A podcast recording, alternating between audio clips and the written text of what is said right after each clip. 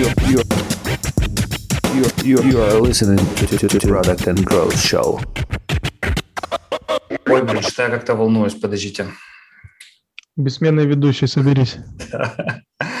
Всем привет, это 71 выпуск Product and Growth Show. А с вами Паша Педенко и Ярослав Степаненко. Привет. А, с нами фаундеры компании FinMap, а это Саша Соловей и Ваня Каунов. Парни, в этот момент мы обычно, обычно просим а, самим себя представить и рассказать, о чем ваш проект. Класс, с удовольствием. Всем привет. А, представлю себя сначала я, потом Ваня представит сам себя. Меня зовут Александр Соловей, я сооснователь FinMap. Мы с э, Иваном уже который год делаем этот проект вместе – и вообще я серийный предприниматель, у меня до этого бизнеса были самые разные э, бизнесы, причем э, в частности в офлайне. Uh, у меня было большое производство, которым я занимался, мы производили серийную продукцию, и мне очень хотелось переходить в что-то более масштабируемое и более такое как бы uh, глобальное. Uh, и вот в поиске и в процессе поиска как бы этой идеи, и в процессе коммуникации, в процессе таких длительных путешествий вместе с Ваней мы и пришли к тому, что этот проект будем делать вместе.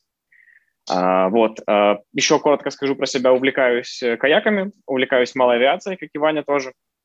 И очень люблю отдых на природе. Это вот короткое интро про меня. Ваня? Да, всем привет. Я начну с того, что я Ваня Кауна. Теперь зато все запомню. Не Каунов. Вот. Несложно догадаться, тоже сооснователь Финмапа. До этого занимался много консалтингом, и компания называлась Business Lab. Мы автоматизировали и систематизировали процессы в малом и среднем бизнесе. Такая сложная конструкция.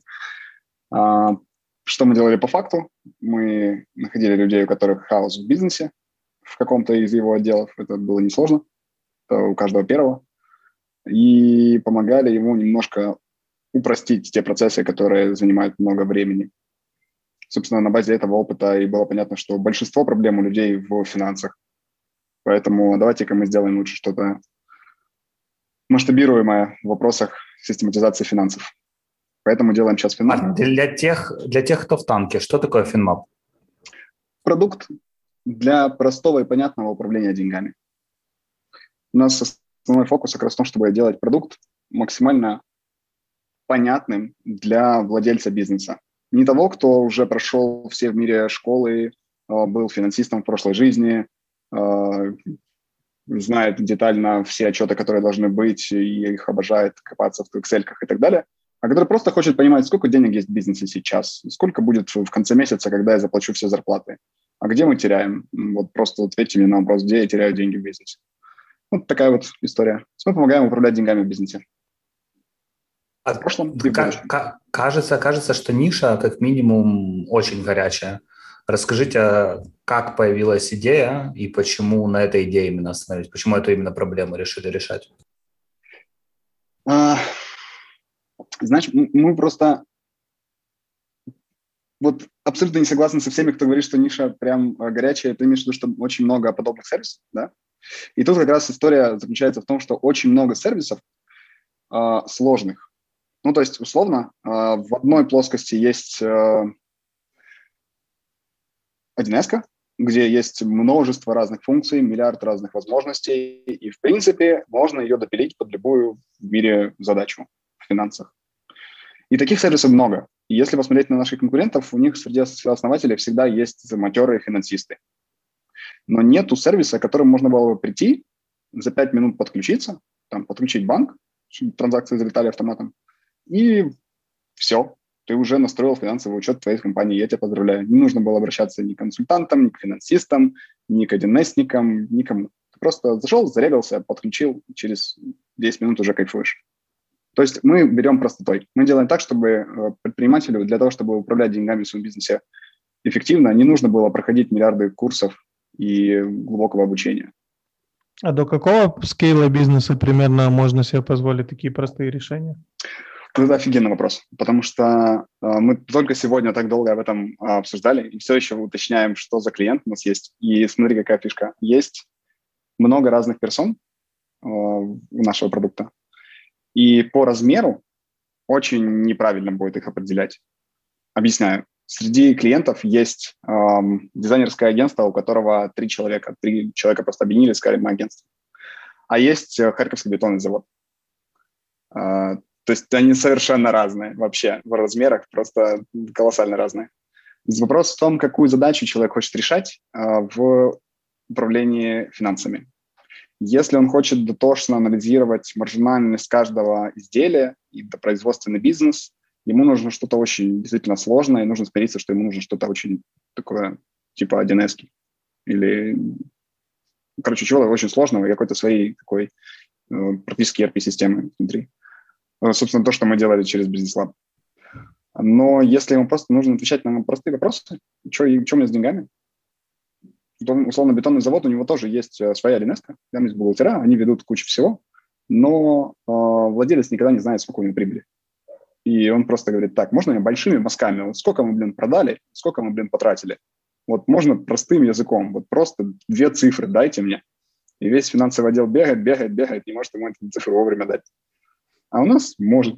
Внеси себе спокойно транзакции и все. То есть размером не ограничивается. Вопрос только в том, чтобы и мы, и клиент четко понимали, какую задачу мы решаем.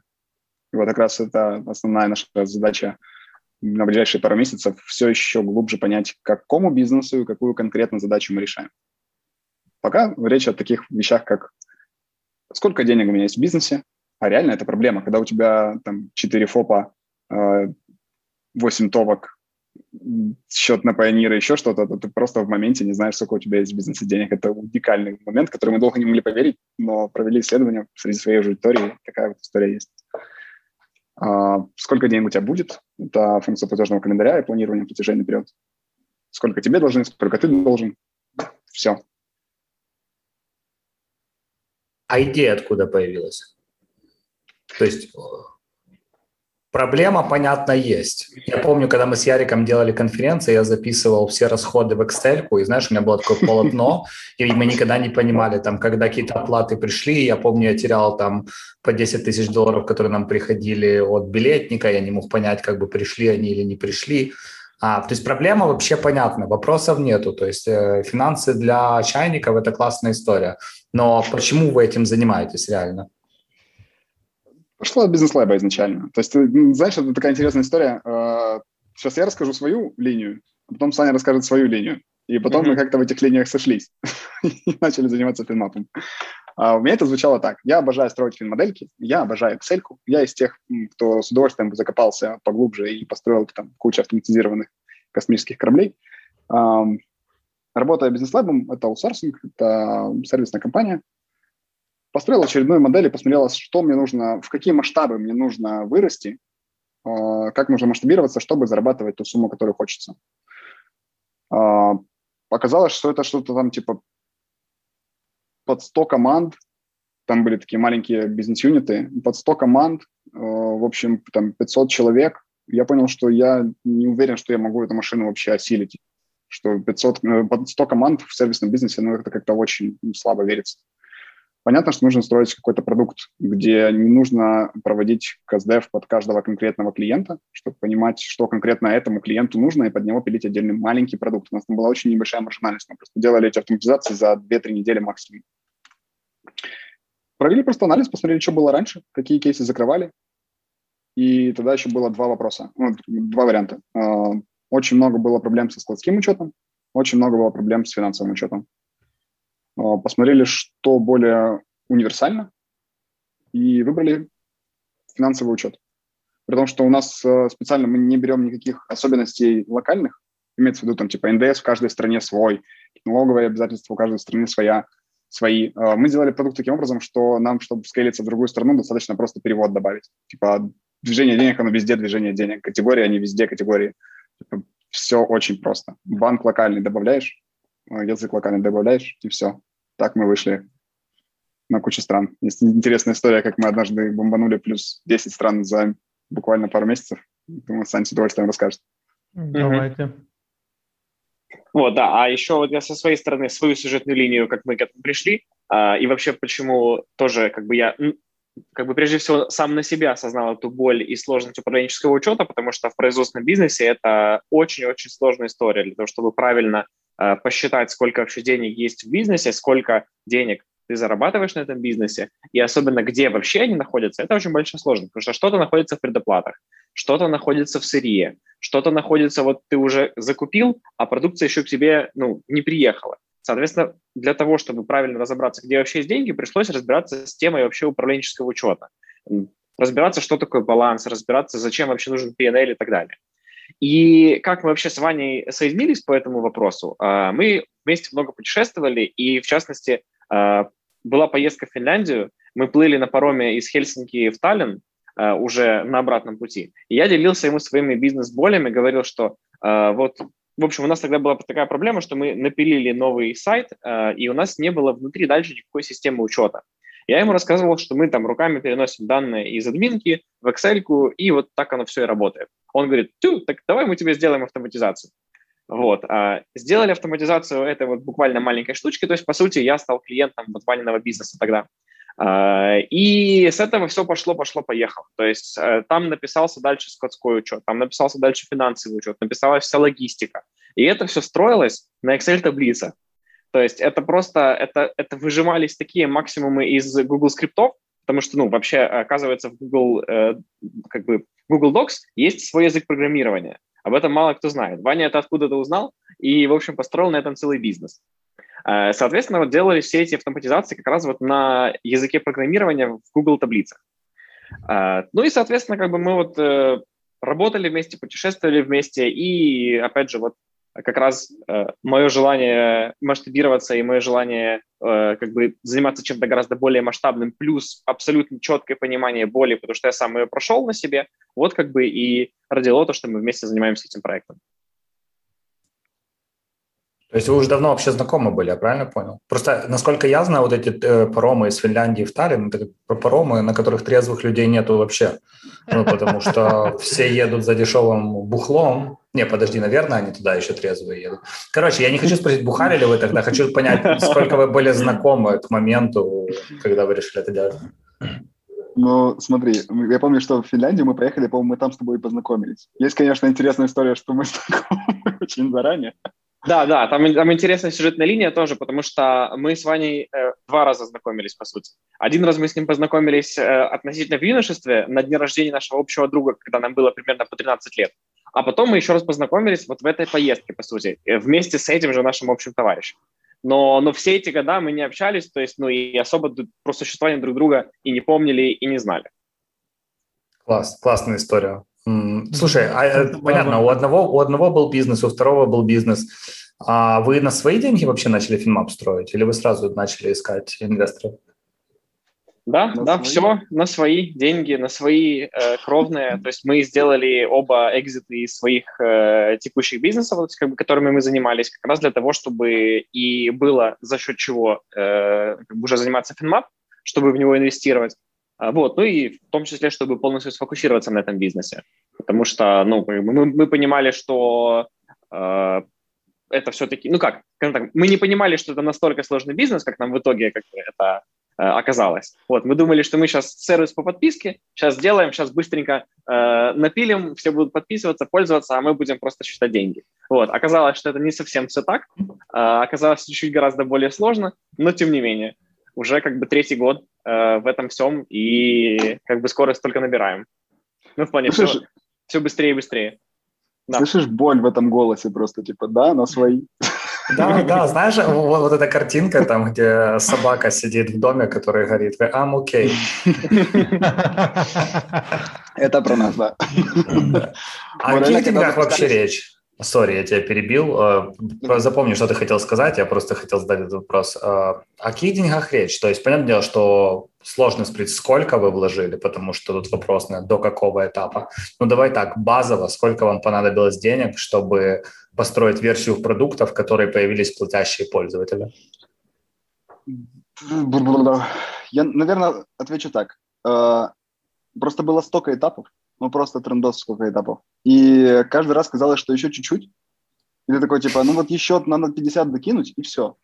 Ну сейчас еще 50 нужно докинуть, и все. Поэтому я думаю, что мы даже специально не считали. Скажем так. Не, ну, ребят, это звучит смешно. Вы оба как бы один из управленческого учета, второй как бы из, э, из бизнеса производственного, который, наверное, молится на Голдрата. А, и вы не считали, сколько вы денег вложили. Это звучит вообще неправдоподобно.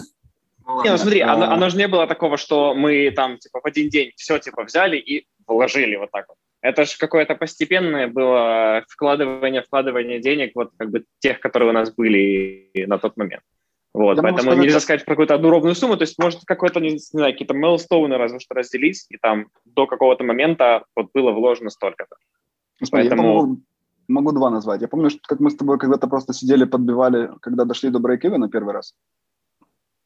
И такие типа, ну, походу мы вложили уже где-то то ли 300, то ли 400. Вот так вот.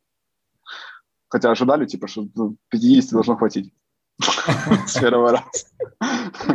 А первых клиентов, это, кстати, тоже прикольно. Первые клиенты с момента идеи 1 января э, до первой оплаты первого клиента за очень-очень MVP-шный продукт э, прошло два месяца, э, ну, три, начало марта. Ну, чтобы вы понимали, типа, когда их было шесть, программу пришлось переписывать полностью, ну, потому что Google скрипты уже не удерживали. Вот, поэтому э, там потрачено было, не знаю, ну, может, тысяч двадцать, это так, даже, может быть, э, меньше, может, даже 10-15. Но это нам просто, типа, это было частью еще бизнес-лаба, мы просто где-то зарабатывали, сюда же тратили. А, вот, то есть первый кусочек – это еще далеко не, не break-even. То есть это не прикол, это реальная история работы на Google таблицах в начале, в начале да? Да, да. Офигенно. Ребята, если вы слушаете это и вы начинаете ныть опять, что у вас нет денег на то, чтобы построить MVP, то посмотрите, ребята как бы бизнес на спредсчетах сделали. Поэтому вд- вдохновляйтесь. Ну, это... А, историю про рюкзак Pix коротко можно сказать. Первый рюкзак на первом прототипе. Первый прототип был поставлен на выставку через 36 часов после идеи. Ты ночь пилишь, э, день и ночь пилишь, э, немножко едешь на поезде, по-моему, во Львов, и ты на выставке. Все. Очень стрёмный рюкзак. Миллиард тонн клея просто. Очень много точек пайки. Но, типа, 36 часов. У нас есть классное правило в Финмапе. Ошибаться нужно дешево, в том числе с точки зрения денег и времени. Поэтому можно делать быстро. Тут э, добавлю к тому, что Ваня сказал, я думаю, не все знают, что такое рюкзак Pix. Ребята, наверное, в прошлом году, да, нашем или позапрошлом, возможно, а, рюкзак, на котором пиксельные изображения выводились, могу, наверное, вот так Позапрошлом, сказать. да, в 2019 году мы запускали Kickstarter. Э, это рюкзак, внешним видом которого можно управлять со смартфона. А, по факту у него а, специально нами разработанный пиксельный экран 20 на 16, по-моему и куча разных анимационных и статических приколов можно было в нем выводить. Даже играть в Тетрис и еще пару игр. Ну, короче, э, а ты продал это тоже, да? Ты продал свою часть Pixel? Да, да. Ну, я оставил себе маленький кусочек так чисто, чтобы оставаться э, частью. Все-таки тяжело отдать продукт полностью. Но да, по, по большей части я туда взял и все это вложил в финап. До того, как все вложил в финмап, успел себе купить наушники.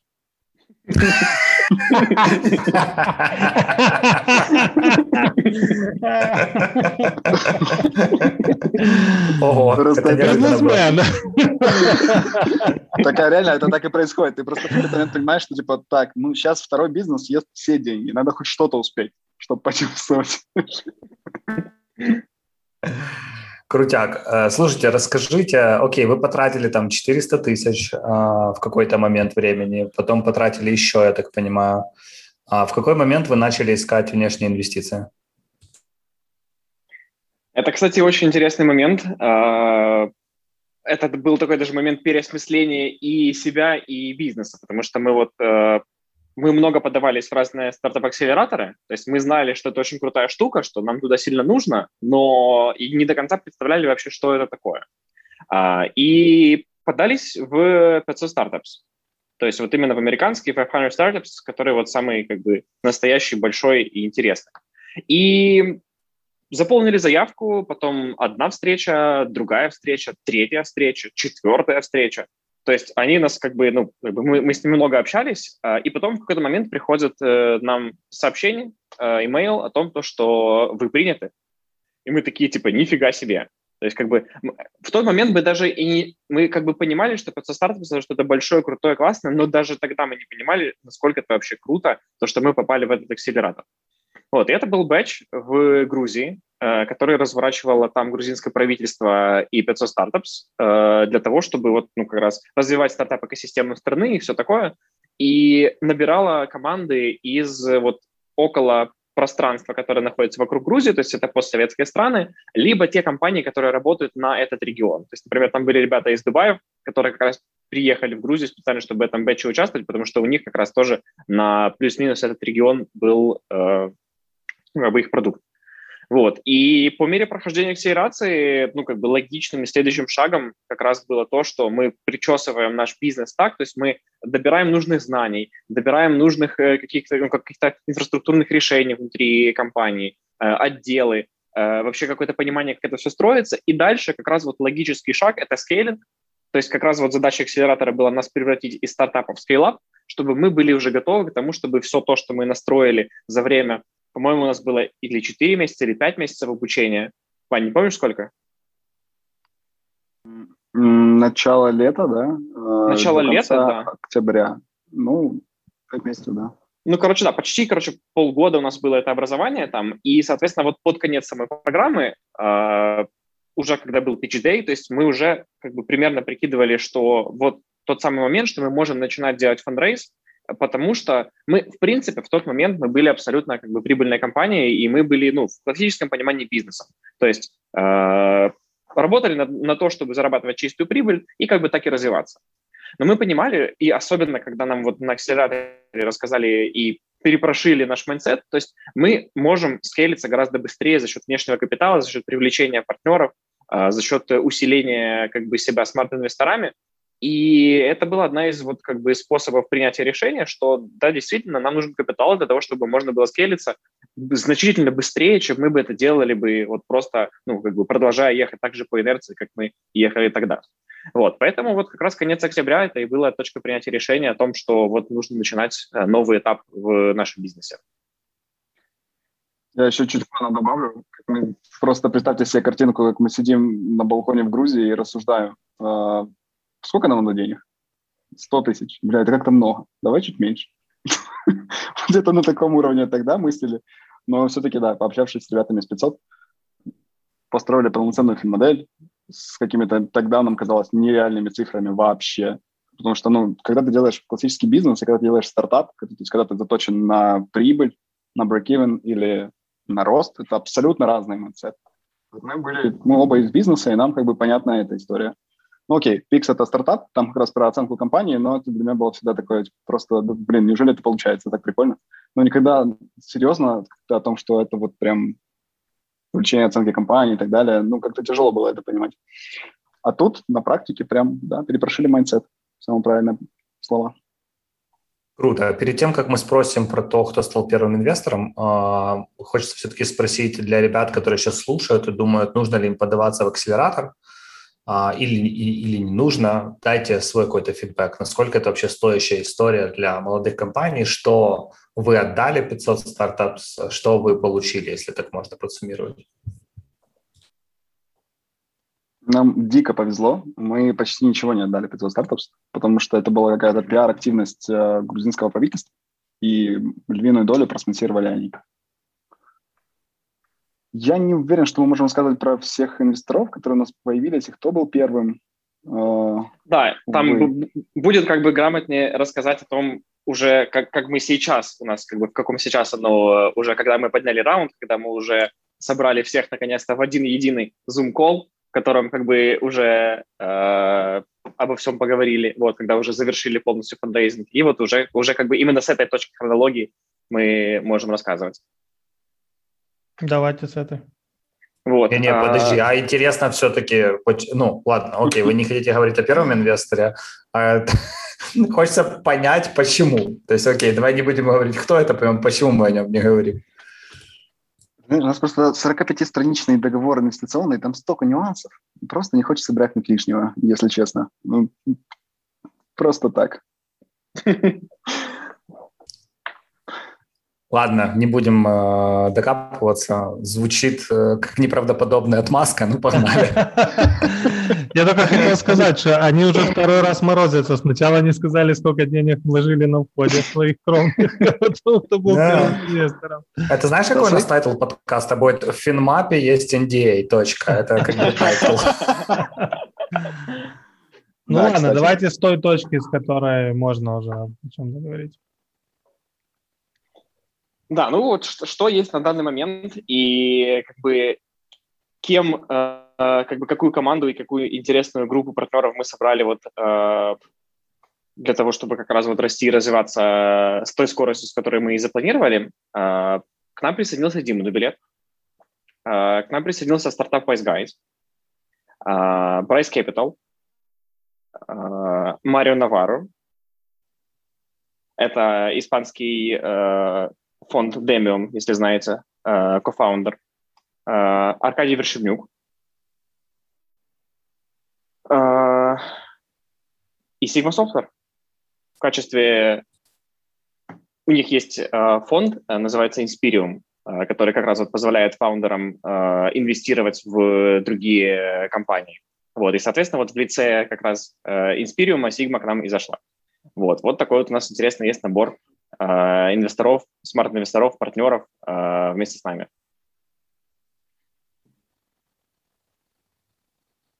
Сейчас должна быть Я вижу, и, и, Ваня раз mute ился. Я ожидал, что сейчас будет, знаешь, такой punch. Нет, ну просто да, вот очень интересно, наверное, будет рассказать в двух словах. Э, просто, ну, серьезно, там реально 45 страниц, без страниц подписей. Там очень много нюансов, поэтому просто не хочется брякнуть лишнего. Но очень интересный experience, как мы этот раунд закрывали, потому что это было долго, сложно и непросто. А, можно было сделать раза в три быстрее по времени, если бы мы хотели просто привлечь деньги. И вот это вот очень интересный point. Но вот это вся, все перечень людей, а, которые очень отобраны. Не только они отбирали нас, а и мы отбирали в обратную сторону тоже. Словно у нас был овербук в три раза. Сколько мы посчитали нам надо, могли поднять в три раза больше. Ну, тогда пришлось подать, конечно, слишком большой кусок компании. Но вот это вот очень интересный э, прикол, который я впервые прям так прочувствовал, что когда ты фандрейзишь на правильном этапе, не ты бегаешь за деньгами, ну, точнее, да, ты сначала бегаешь, чтобы рассказать, что ты такой есть, и были бы мы чуть поумнее, мы бы чуть раньше начали бегать, просто чтобы быть в инфополе. Но дальше очень интересно, что если у тебя все правильно, то деньги сами приходят. То есть там не приходит, ну, нет такой прям большой сложности поднять деньги. Есть большая сложность потом выбрать, кто тебе наиболее подходящий инвестор. Вот те задачи, которые ты хочешь решать в будущем.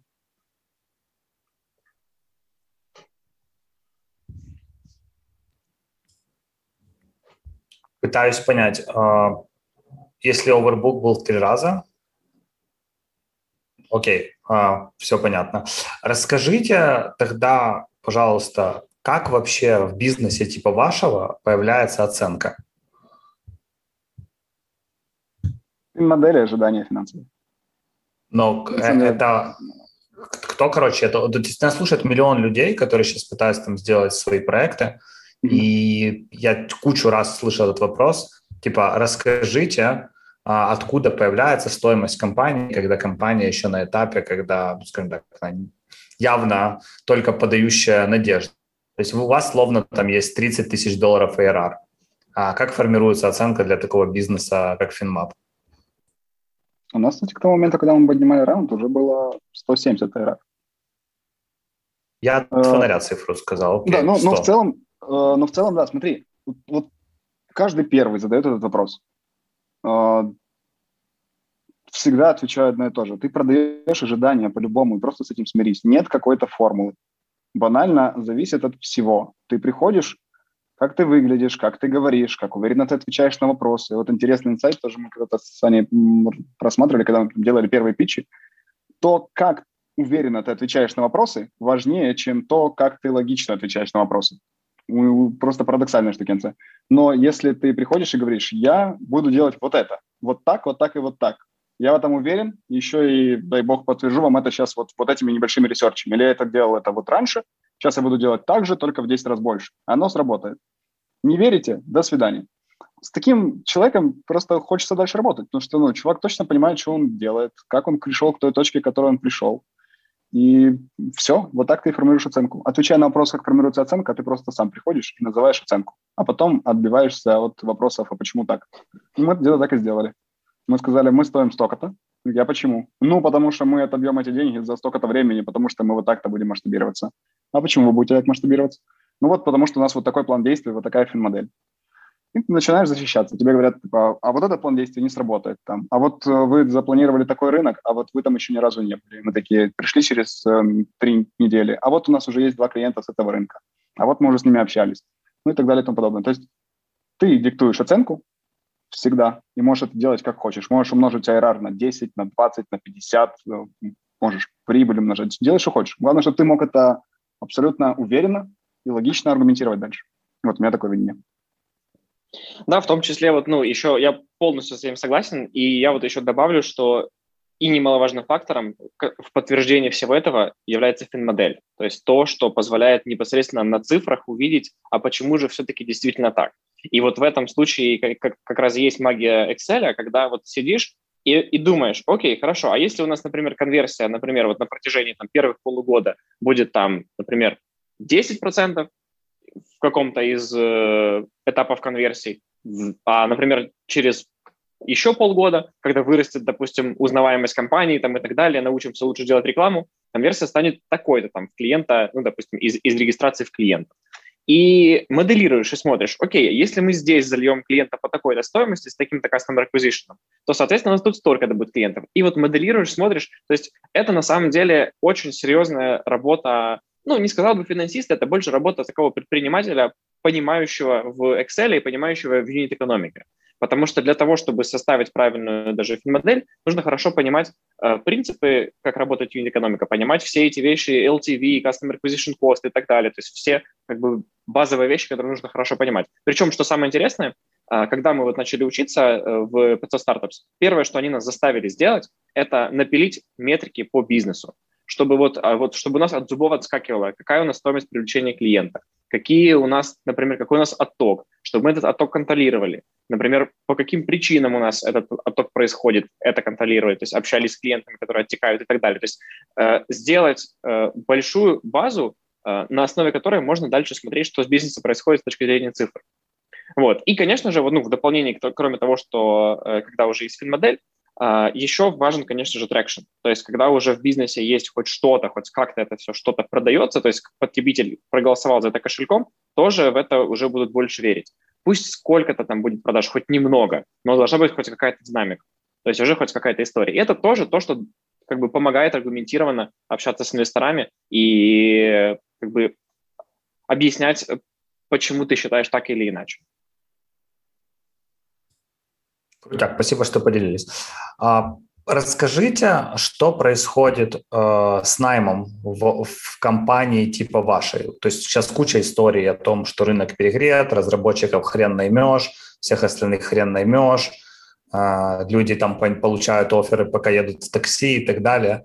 Вообще мне интересно, как проекту типа вашего с такими достаточно скромными инвестициями, ну, учитывая там в целом количество денег на рынке, а, удается привлекать людей в команду?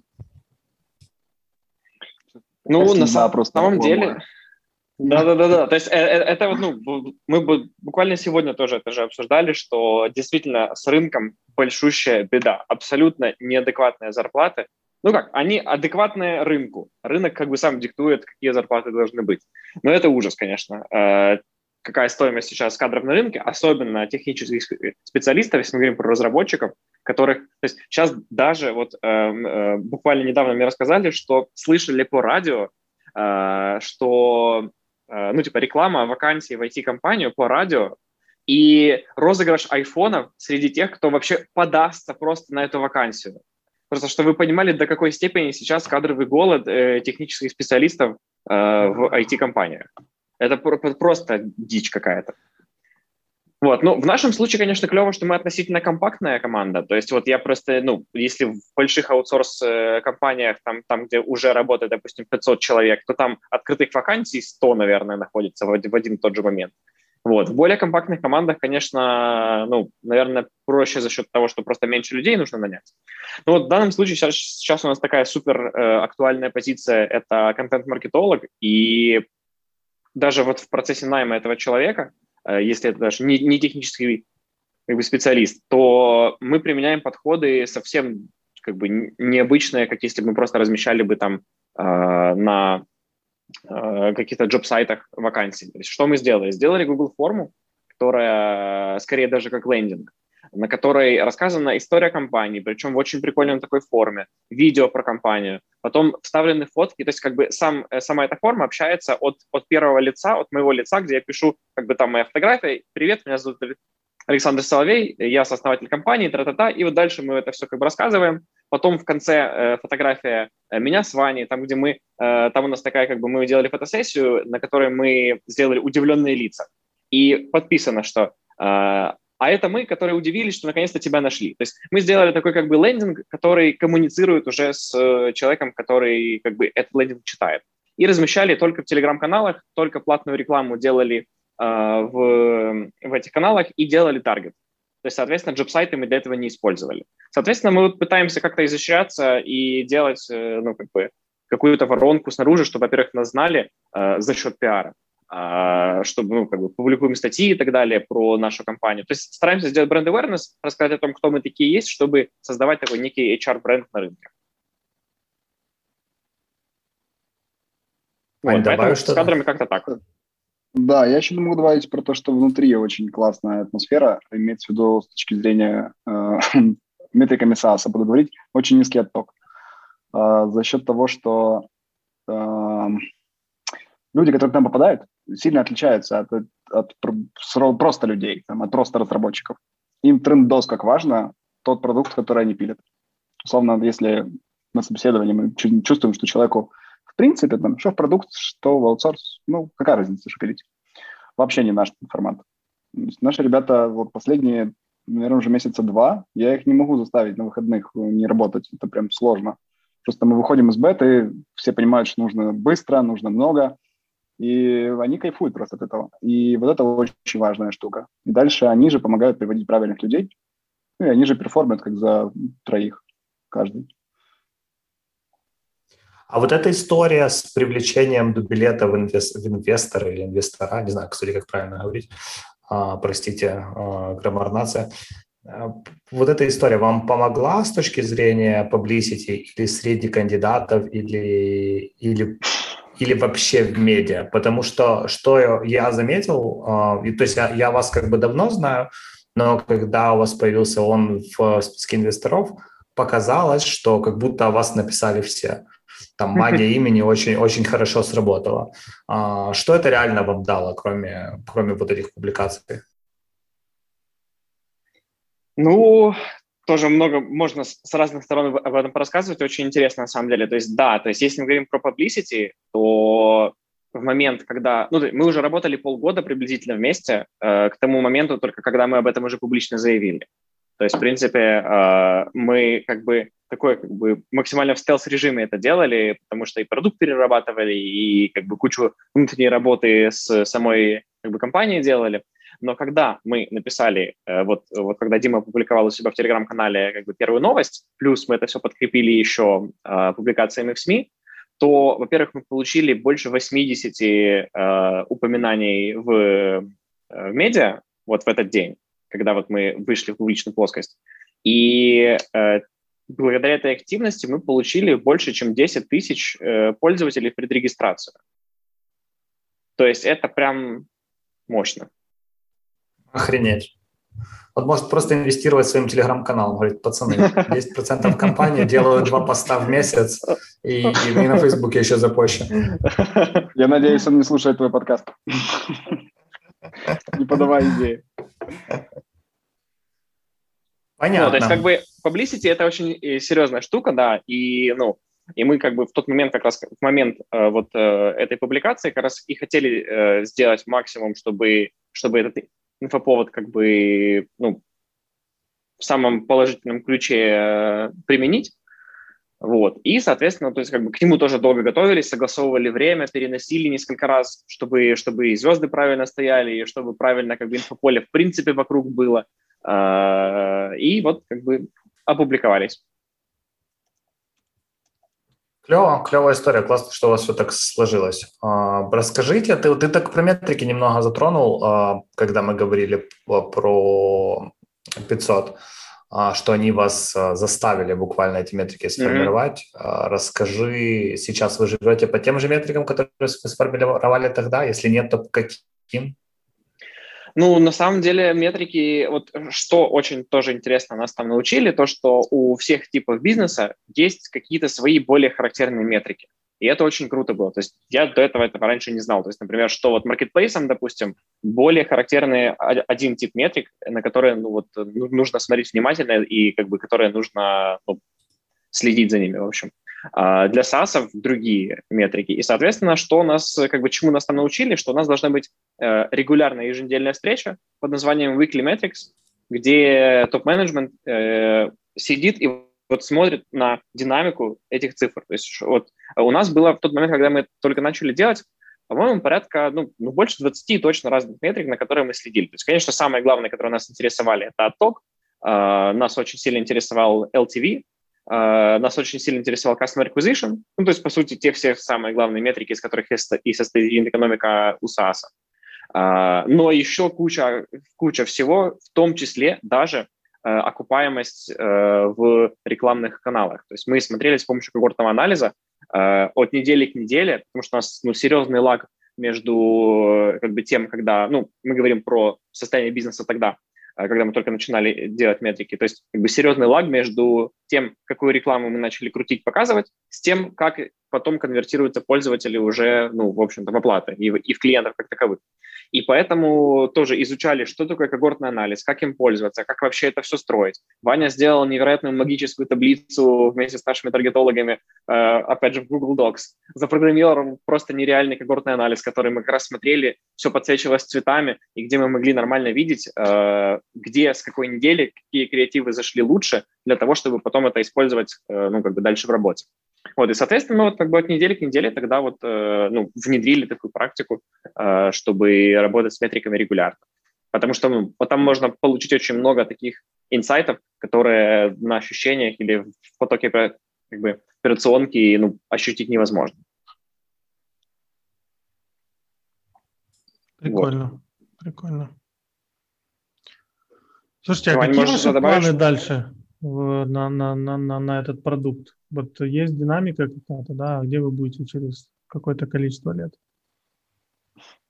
Мы так не любим планировать так надолго, оно так быстро все меняется. Но scale, scale, понятное дело, в СНГ, он просто уже абсолютно понятно, как его делать.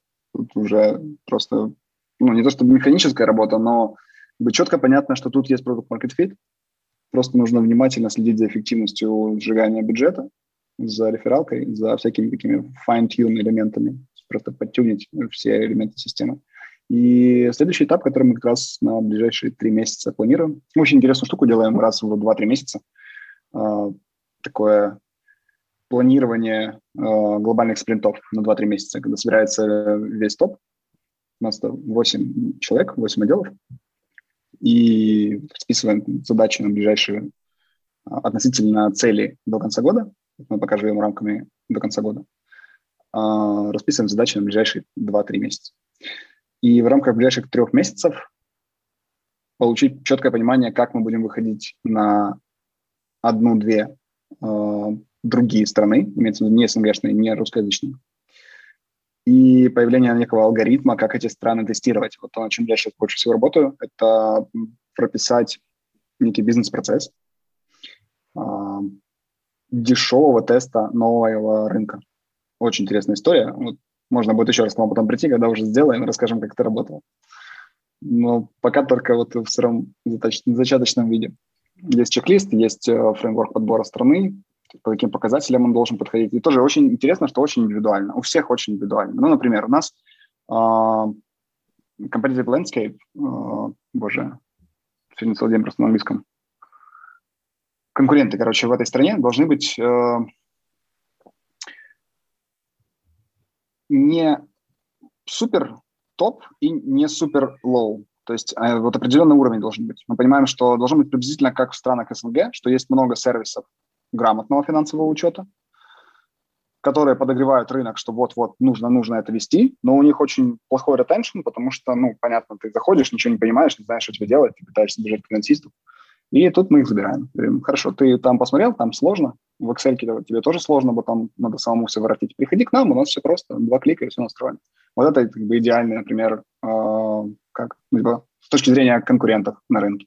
Ну и вот таких там есть четыре параметра, по которым мы выбираем, какие страны. Вот в ближайшие две недели нужно определиться дальше запускаться. Основные каналы для вас это что? Это paid все-таки или, или нет?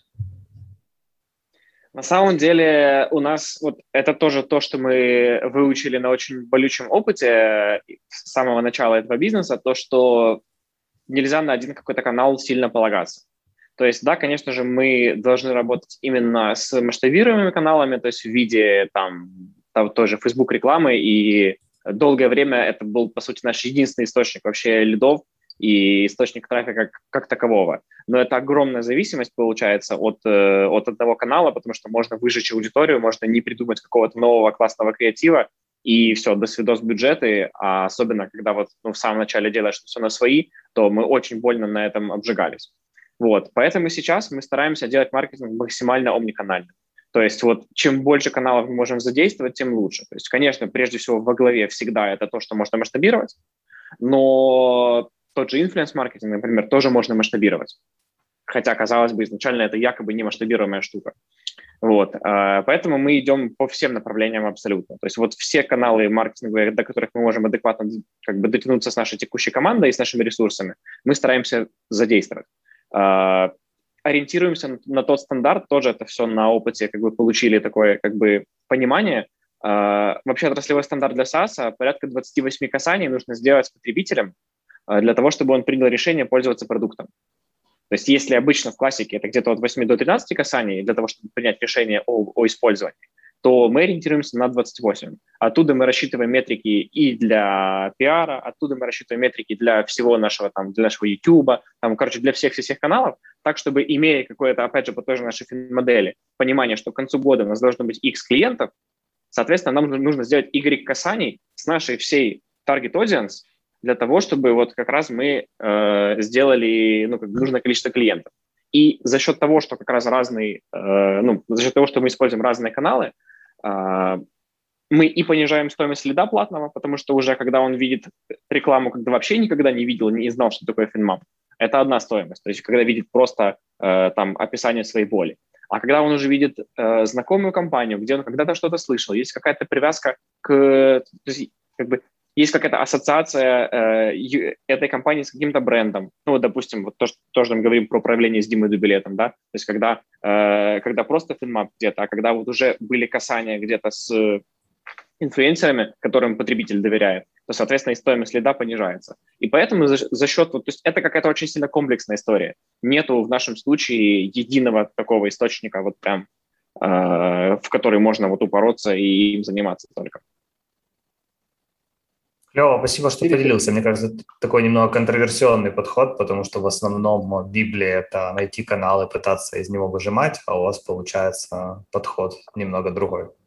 Ну, то есть, конечно, но э, мы так и делаем. Мы каналы ищем и стараемся в глубину каждого из них копать, но просто основной наш, то, что мы получили на очень горьком опыте местами, то, что нельзя в один канал только упарываться, а вот нужно реально иметь реально диверсификацию, потому что, ну, все меняется, рынок меняется, меняются запросы потребителя, даже то, как они коммуницируют проблему свою, тоже меняется. Вот очень классный был характерный такой пример, когда вот только локдаун стрельнул, у нас до этого полгода э, мы продвигались исключительно за счет вебинаров. Вот исключительно. А потом, как только там вот это вот там буквально пару недель случилось с этим всем локдауном первым, э, вот вообще все как будто бы и никогда не работало. Вот все изменилось резко.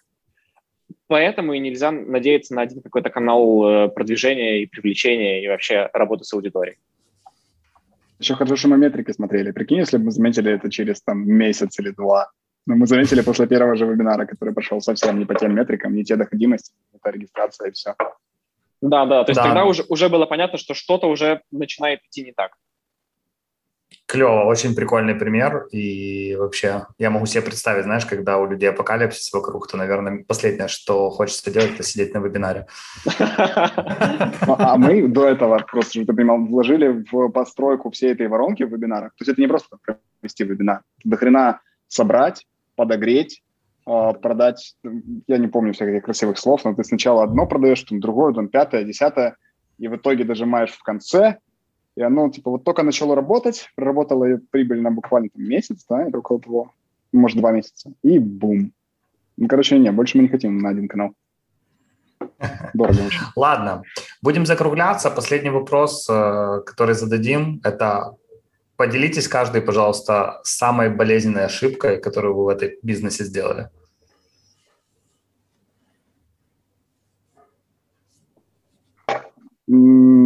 Инвестиции в разработку. Ну, я точно скажу. Почти просто весь экзит из пикса пошел в разработку с четкими ожиданиями, что только это нам все пофиксит. Но вообще нет, вообще нет. И, наверное, не стоило так сильно ожидать, что если мы там ну, вложимся только в продукт, то все сразу прибегут этот продукт покупать. Нужно было разделять бюджет. А вот я еще добавлю тоже, вот если с моей стороны, то это такое какое-то, знаете, относительно слепое доверие подрядчикам. То есть когда вот ты еще не, не до самого конца разбираешься в теме, ну, особенно когда мы тогда только-только начинали во многом маркетинге разбираться с нуля, э, потому что много совершенно нового было. И когда слепо доверял подрядчикам, которые, ну, которые делают какие-то вещи, в которых ты примерно что-то понимаешь, э, происходит потом тоже определенное разочарование и тоже слив бюджетов, но это очень классно, как бы мы ж, тут как бы нету ошибок, мы получаем или деньги, или опыт, поэтому очень как бы все, что было, все было супер. Я вспомнил только что фразу, фразу из стендапа какого-то, знаешь, когда с девушкой расходишься, она говорит, каждый человек – это учитель. Вот так, так ты типа, нет ошибок, есть опыт. Нет, ну, ну, блин, если бы мы реально расстраивались от ошибок, не смотрели так, мы просто уже стряхнулись. Потому что ну, каждый делает множество подобных ошибок, и хочется просто себя как-то адекватно ощущать. А лучший способ – это выжимать максимально крутой опыт. Ну, то есть, если ты ошибся на 50 тысяч долларов, то сделай так, чтобы это обучение тебе стоило всего лишь 50 тысяч долларов. Вот. Что ты можешь выжать отсюда такого ценного, чтобы в будущем то ли сэкономить 500 тысяч, то ли что-то такое. Но вот этот mindset – очень полезная штука, мне кажется, для предпринимателей, для стартаперов просто must have. Иначе, mm-hmm. ну, не знаю, как можно это все вывести. Слушай, я хочу еще коротко добавить штукенцию про получение клиентов, про каналы. Давай. Очень мощный канал, который мы используем и стараемся выжимать оттуда максимум. Это рефералка. Причем рефералка не с ключа, что типа приведи кого-то и получишь месяц бесплатно, а та эмоция, которую клиент чувствует во время использования продукта, должна быть настолько крутой, что он хочет ей поделиться. А предприниматели, они классные ребята, они любят хвалиться, они любят э, хвастаться, рассказывать себе. А у меня, смотри, достает телефон, все видно, все понятно. Вот, и это обязательный элемент, который нужно... Мы просто, наверное, не думаем об этом как через маркетинг, это является одним из кусков продукта, довести там внутри до такого момента и в нужный момент сказать ему, чувак, хочешь поделиться с нами? Вот, поэтому это тоже обязательная штука, которую нужно не забывать. Клево. Спасибо, что прыгнули на подкаст. Круто пообщались. Ребята, если вы нас заслушали до этой точки, то поделитесь обратной связью э, где-нибудь, где вы видите поле, в котором можно что-то писать напишите. А, если у вас есть свой бизнес и у вас есть проблема с финансами, попробуйте FinMap. А, прикольно, что больше в Украине появляется B2B SaaS, и поэтому обязательно дайте парням шанс, если они решают проблему, которая у вас болит. А, спасибо, что дослушали. Я получил удовольствие. Спасибо, что нашли время. Спасибо большое, ребят. Очень взаимно. Спасибо большое. Пока-пока. Пока. Пока.